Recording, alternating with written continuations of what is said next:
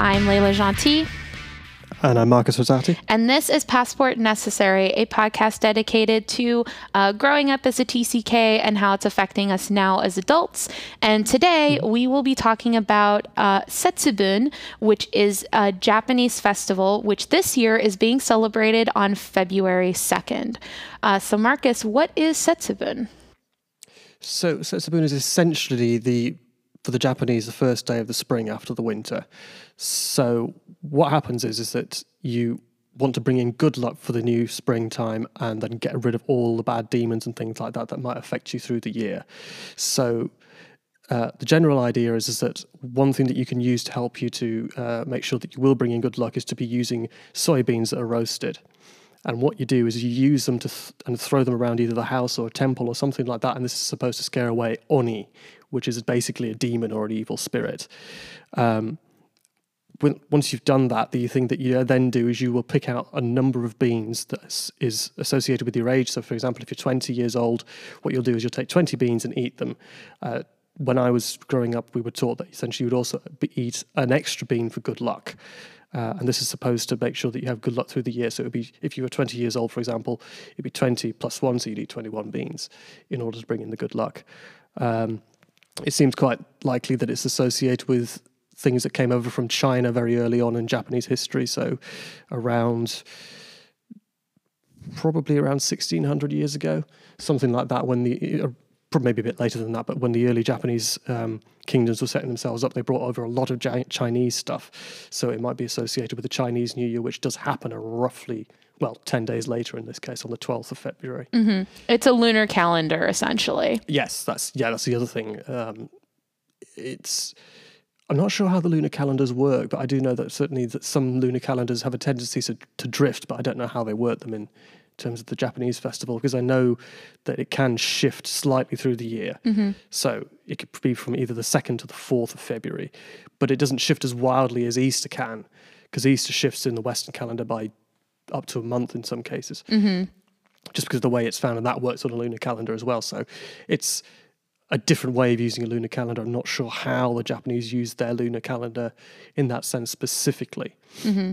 It's not that they tend to work that way, generally speaking, because they still do use sort of what we might term a Western calendar or the Gregorian calendar, but it is pretty much the same time every year in Japan, and it was always in February, mm-hmm. without fail.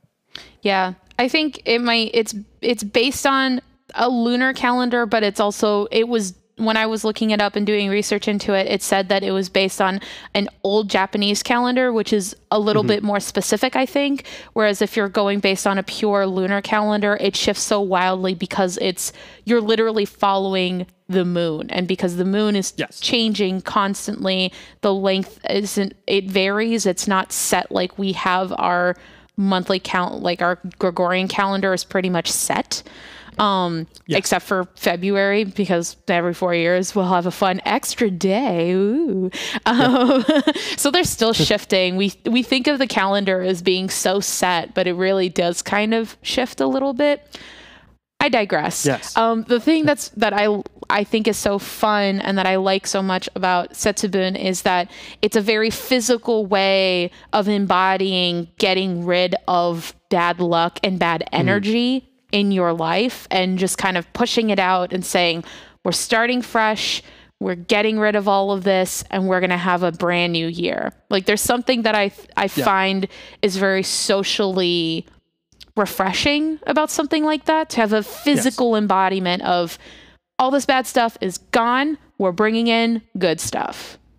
Yeah, you can almost, in a sense, physically bring it in, and you can physically remove bad luck. Mm-hmm. You can bring in good luck and stuff like that. You create your own luck in a sense, mm-hmm. almost literally in this sort of festival. It's a really interesting idea. It gives you a sense of control, I suppose, over your life and the next year as well. Mm-hmm. That you've done something to actually make things better, mm-hmm. which is nice, especially if it works within a community and stuff like that as well.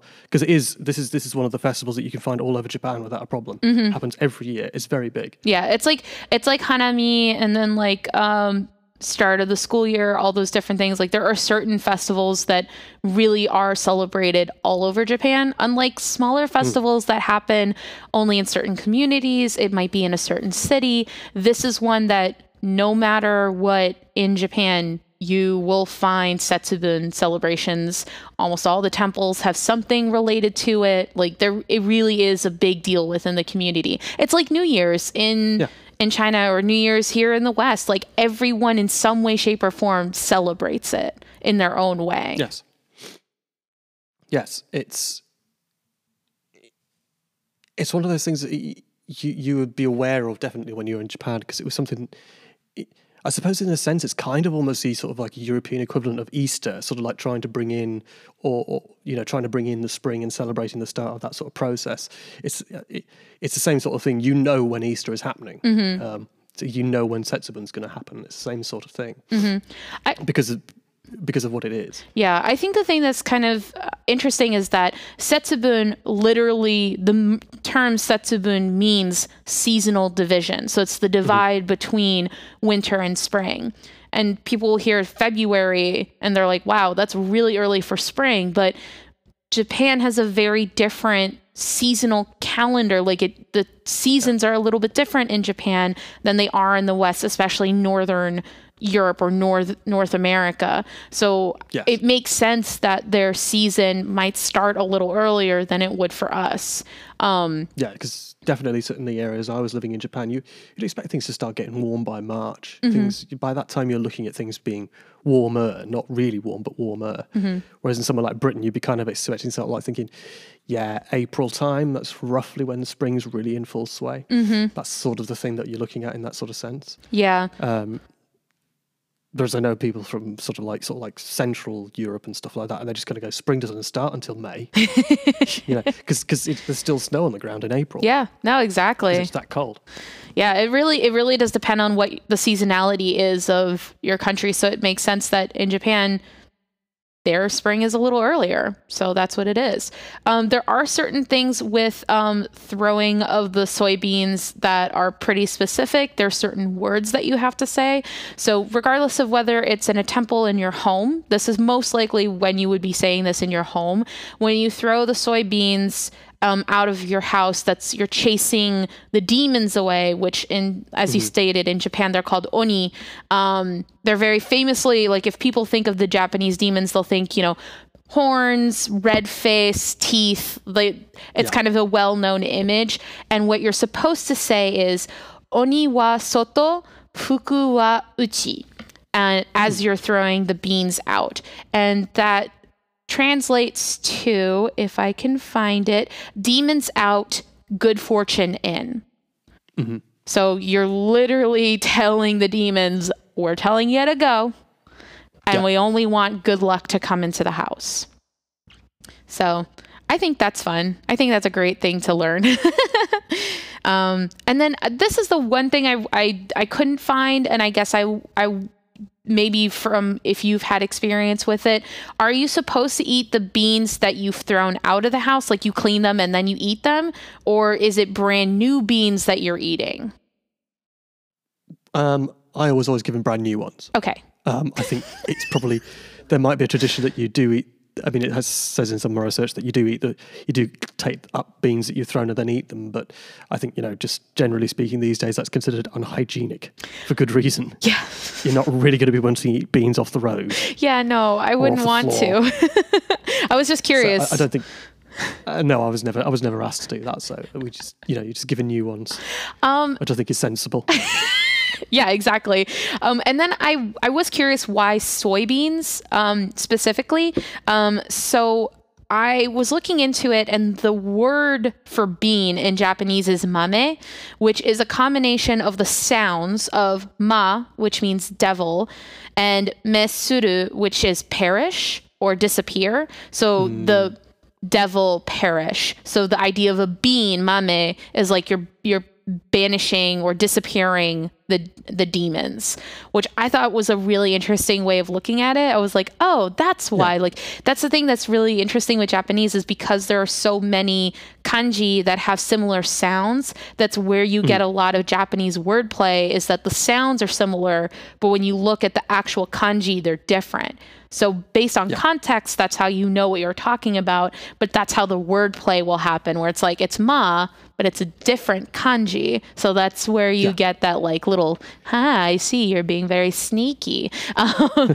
So I thought that was really cool. I was like, why the soybean of all things? And that's why. It's because they perish the devils. That's quite cool, that. I like that. Right? I thought that was really neat. I thought that was an interesting one. And then there's another tradition, which I thoroughly enjoy, me being very much in love with food. One of the things you're supposed to do for Setsubun is you're supposed to eat what is called an ehomaki, which is a sushi roll. It is a foot-long sushi roll, which is filled with 7 different ingredients, which represent 7 gods of happiness. Those ingredients can shift. They don't always have to be the same, but you do have to have those 7 ingredients. And another thing is, there's 2 more things with it. One, when you eat it, you're supposed to eat it not all at once, because that would be impossible, but you would eat the foot-long sushi without cutting it, because the idea was if you were to cut the sushi roll, then you are cutting your good luck. So you're supposed to eat it. You bite it with your teeth, but you're not cutting it with a knife. And then the other thing is you're supposed to eat the sushi roll while facing the lucky direction of that year. I tried finding what the lucky direction is for 2021, and I can't find it. I don't know how you would find out what the lucky direction is, but I don't know what it is. I want to know what it is. No, I don't know either. Sadly. I did find that last year, 2021, was west-southwest or southwest-south. I think it's west-southwest. That sounds more correct. Oh God, it's all falling apart. So I think west-southwest is supposed to have been the direction that was lucky last year. So this year you're supposed to face the direction that's lucky and silently. This sounds like a cult. As I'm describing it, I'm like, this sounds a little cultish, but it brings in luck. So who cares? It's no different to the Eucharist, isn't it? Well, I mean, they do that in the Catholic Church and in other places. That's true. Everybody says, yeah, we'll just accept it. Yeah, we'll just do it. So yeah, you eat the ehomaki sushi in the lucky direction. It's supposed to be in silence without cutting it. And that's supposed to bring luck into the new year. Very often the roll contains this egg. It's like a cooked egg. It's a little on the sweeter side. It usually has cucumbers in it, some sort of fishy element, a radish. It might have fish roe in it. So there's a lot of elements, but it looks like something that's really delicious. Bar the fact that it is supposed to be lucky and a tradition, it looks so good. I really, really want to have some. I don't think I had it when I lived in Japan. I don't think I ever did either. This is one of those sort of funny festivals that, I kind of because I went back to Japan last year in 2020, just before everything kicked off. I was lucky. And it was one of the things I missed Setsubun on. It was one of the things I would like to go back for Setsubun. I'm not sure why. It just has a sort of strange sort of point in my mindset. It's like that. It feels quintessentially Japanese. I think that's the thing, is it feels very Japanese. It feels like a very specific thing that they do. And they have festivals where they do performances and stuff like that. You can go and see that, people banishing demons and all that sort of stuff. So people would dress up in the demon masks and all that sort of stuff. And then they would be chased away and all that sort of thing. It's like it's a big event. You could see quite a lot of stuff. And because it comes from sort of animist traditions, you do have a lot of very specific kinds of things to do with Shintoism that you wouldn't see in other places. It's kind of religion in action almost. It's how this kind of religion works. It's how they, Japanese people, how many of them do they actually believe what's going on? Is that you ask people, do you believe in the Easter Bunny? Probably most people don't, but they still do Easter. I think it's a similar sort of thing in lots of ways. I'm not sure how many people actually 100% believe it, but they all do it. Yeah, I think that's one of the things that's so interesting about Setsubun, and I think with religion in general in Japan is, at least based off of the conversations I had with friends of mine who are Japanese and who grew up in Japan, there's this sense of they're not very religious, or they don't really believe in the way that Westerners say, like, I believe in God, I believe in whatever it might be. I think it's more of the, it's practical, it is useful within your life.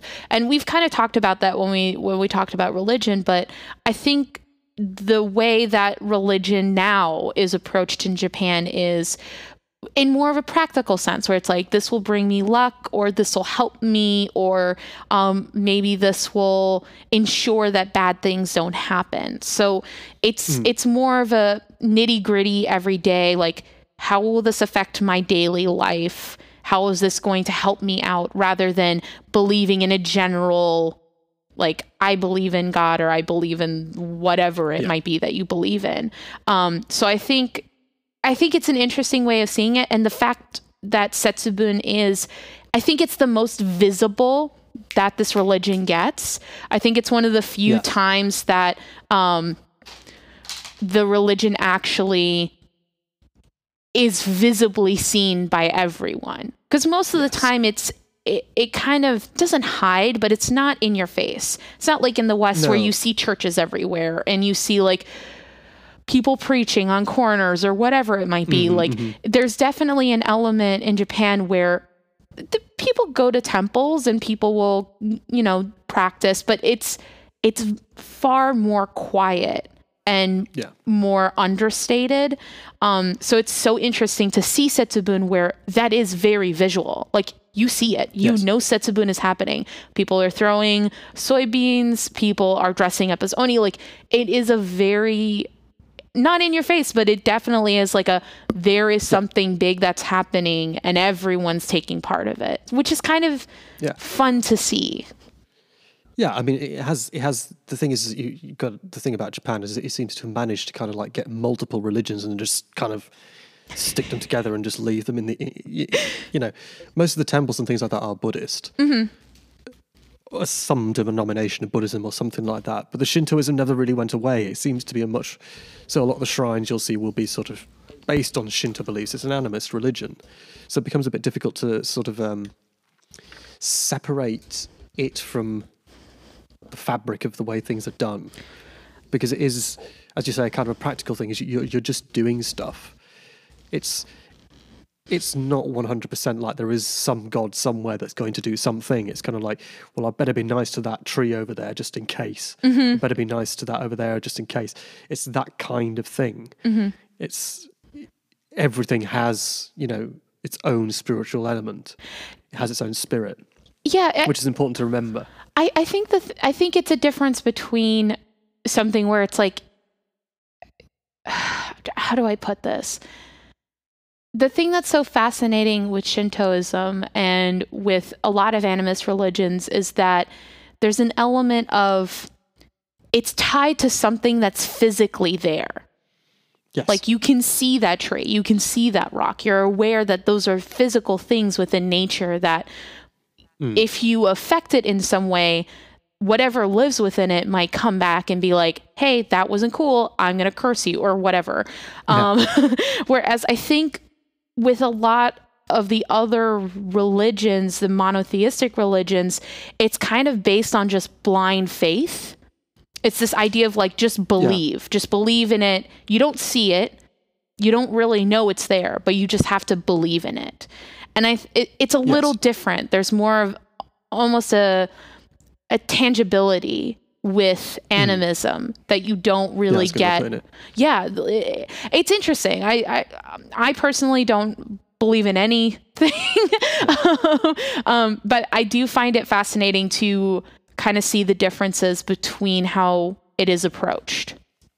Yeah, and it's useful to get into the mindset, because you do kind of, even if the people in the culture don't believe what they're doing as such, you can tell sort of where the culture's coming from, having a knowledge of how it works and being able to an extent understand it is important, I think, especially when you're trying to look at Japan.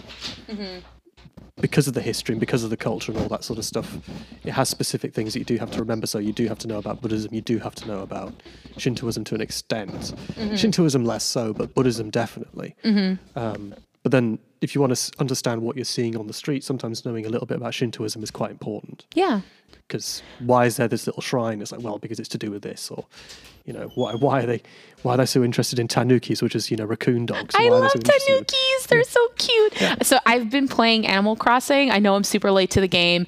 I know, I'm aware, but I've been playing Animal Crossing, and one of the characters is based. Well, three of the characters are based on tanuki, and I forgot how much I love them until I started playing the game, and I was just like, I forgot tanukis are so cute. And so every time I play the game, I'm just like, yes, you're a little like Japanese animal, but also you're kind of a trickster god. I love you. Yeah. Actually, I have another slightly what we might consider odd tradition that does happen for Setsubun, which is called Hiiragi Iwashi, which is holly sprig and sardines. This this has to do again with getting rid of Oni, of getting rid of demons. Mm-hmm. So this is an old tradition. Its roots date back to the Heian period, which is about 1,000 years ago. Mm-hmm. And this tradition is really mostly followed in the Kanto and Nara regions. So it's not everywhere in Japan, whereas the soybeans really, like, everyone does it. Everywhere does, yeah. So with Hiiragi Iwashi, basically what happens is that people will decorate the entrances of their homes with baked sardine heads that are put on holly sprigs. So you kind of like decapitate the sardine and then put the baked heads, like stab it onto a holly sprig. And then you would tie it outside of the entrance of a home. And this is supposed to drive the Oni away because apparently the Oni don't like smelly fish, and they're afraid of sharp leaves, sharp things, yeah, which the holly sprig has. And apparently the holly sprig could like poke out their eyeballs because it's a sharp leaf. So that's why they do that, which I love that combination. Like, it's so like, they don't like sharp things. Okay, holly sprig, get it, love it. They don't like smelly fish. Okay, sardines are kind of smelly, love it. Now put them together. And it's like, what? We got a secret weapon.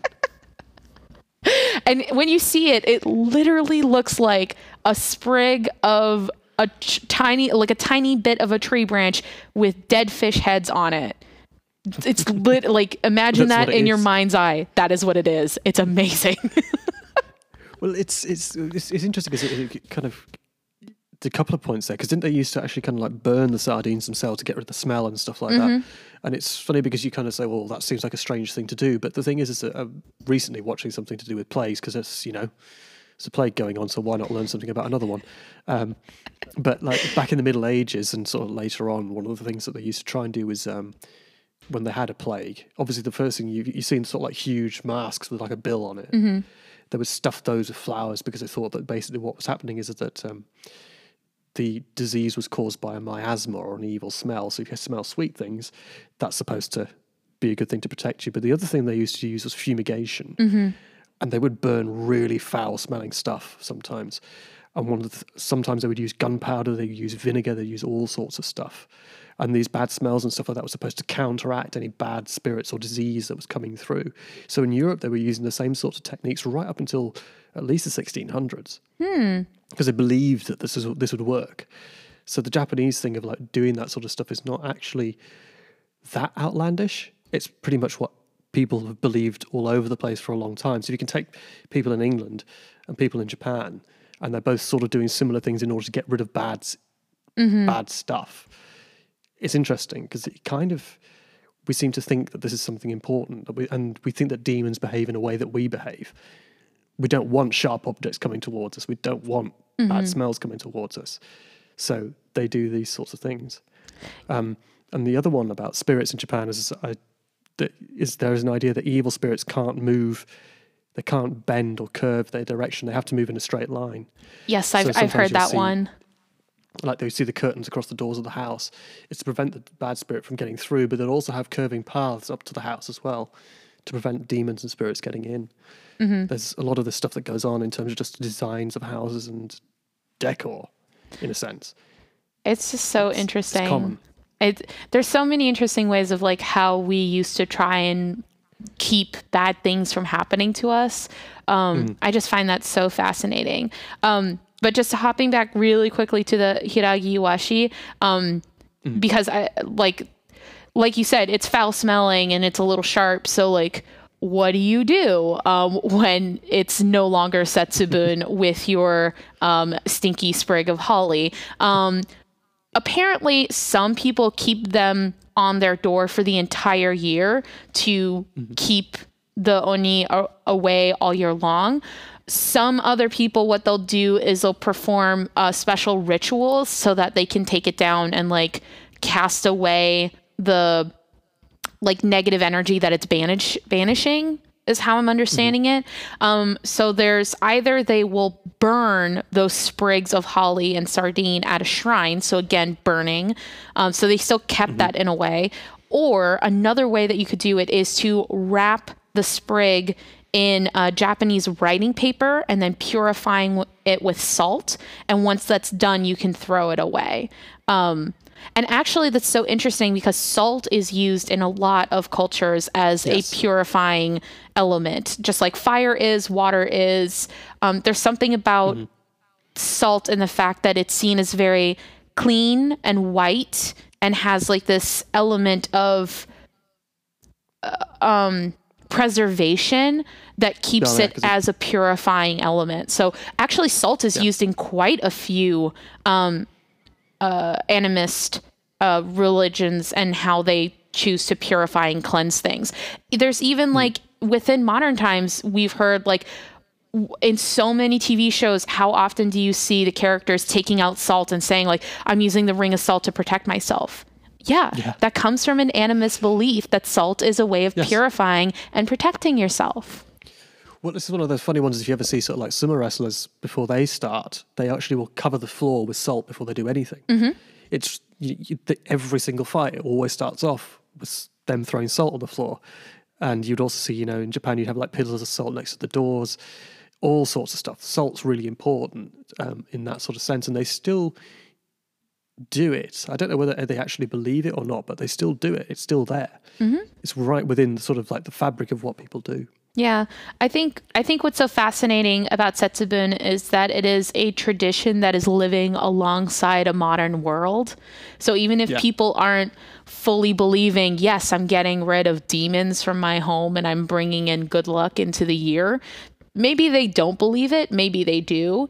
But the fact that they're still practicing it within a modern world because it has all of this meaning behind it and it has a history, I think is so fascinating because they could just be like, well, this is old fashioned. We're not going to do it anymore. But there's this idea of preserving the old because of the meaning that it inherently carries. Yeah. I mean, it's how our society holds itself together in a sense is we do these things because they are part of our traditions and they're part of our culture.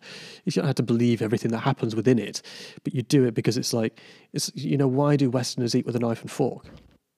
It's part of the culture. It's part of the tradition. You don't have to do that. Why in Britain do we eat with the fork in the left and the knife in the right? You don't have to do that. We just do it. And that's considered part of the tradition and the culture of eating and that sort of stuff. So we do these things without even thinking about it. But when we see it in sort of like another culture, we go, oh, that's strange. I haven't seen that before. Oh, look how traditional they are. It's like, that's exactly what they think of you though.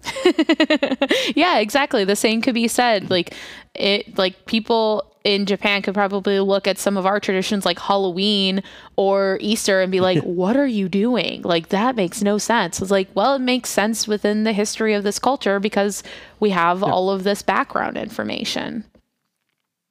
Yeah.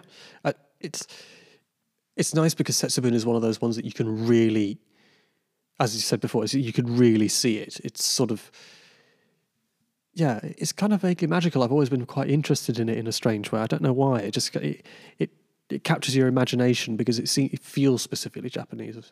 I think that's the thing, and that's probably why they keep doing it. It's because, you know, we can say definitely that this is something that we do that is specific to us, and we could be proud of it. And it says, why shouldn't you be? It's a nice festival. I think that's the thing. Is it's a nice festival. Yeah, it's not got anything to do with anything strange, you know. It's not like a national day which is about, you know, your personal saint or something like that. It's to do with we're all coming together to try and make sure we have a good year. That's it's a positive thing. I think that's probably why it survives as well, is because it is so positive. It is about, you know, coming together and making sure that everybody has a good time. Yeah. And has a good year in the years to come. Yeah, I think that would be one thing, if there's like a takeaway with this, is it is fascinating to learn. It is something that, you know, is very uniquely Japanese. But I think with any culture is to remember that you may not know all of the context, but you should at least respect it. Even if it's not something that you fully understand, or it may be out of your comfort zone, to at least accept, like, maybe I don't know everything about it, but I should respect the culture because there is a history behind it. Not to like blindly just say like, I accept everything you do, but to maybe look more into it, understand why does this happen? Why does it occur every year? What is the background on this, so that you can approach it with respect and understanding. Yeah. I mean, we need to be able to understand and respect people, because even within your own culture, if you don't know where something comes from, it's a bit pointless, isn't it, in a way? Mm-hmm. Like, it does help to know some history. It does help to know some religious stuff. It does help. And if you can learn that about other people and other people's cultures, you know, you can't really expect somebody to respect you if you don't respect them. You can't go, well, my way of doing things is better. So why is it better? Well, because it's the way I do it. It's essentially the only thing that people can say. Because certainly from my experience coming to Britain, there have been occasions when people have been like, you know, well, why are you doing that? It's a bit strange. I don't like it. Why don't you do the things the way we do them? It's like, because I didn't grow up here. You can't expect me to do what you do, because you are doing what you're doing because you know how to do it in this way, because that's the way you've been taught. But you probably don't know why you do it like that. Mm-hmm. You know. Yeah, because they don't have the historical context. Yeah, it's fascinating. I love it. So that's Setsubun for today. Yeah. We want to thank you for joining us and listening. It really means the world to us. If you have any questions, comments, anything that we maybe have missed about Setsubun, feel free to tweet at us. Our Twitter handle is Passport NECESS1. You can also leave a comment or any sort of review on our podcast is huge. We're still a growing podcast, and it really means the world to us. So definitely feel free to do that. And thank you so much for joining us today. Yes, thank you. Have a good one. Bye. Bye. Bye.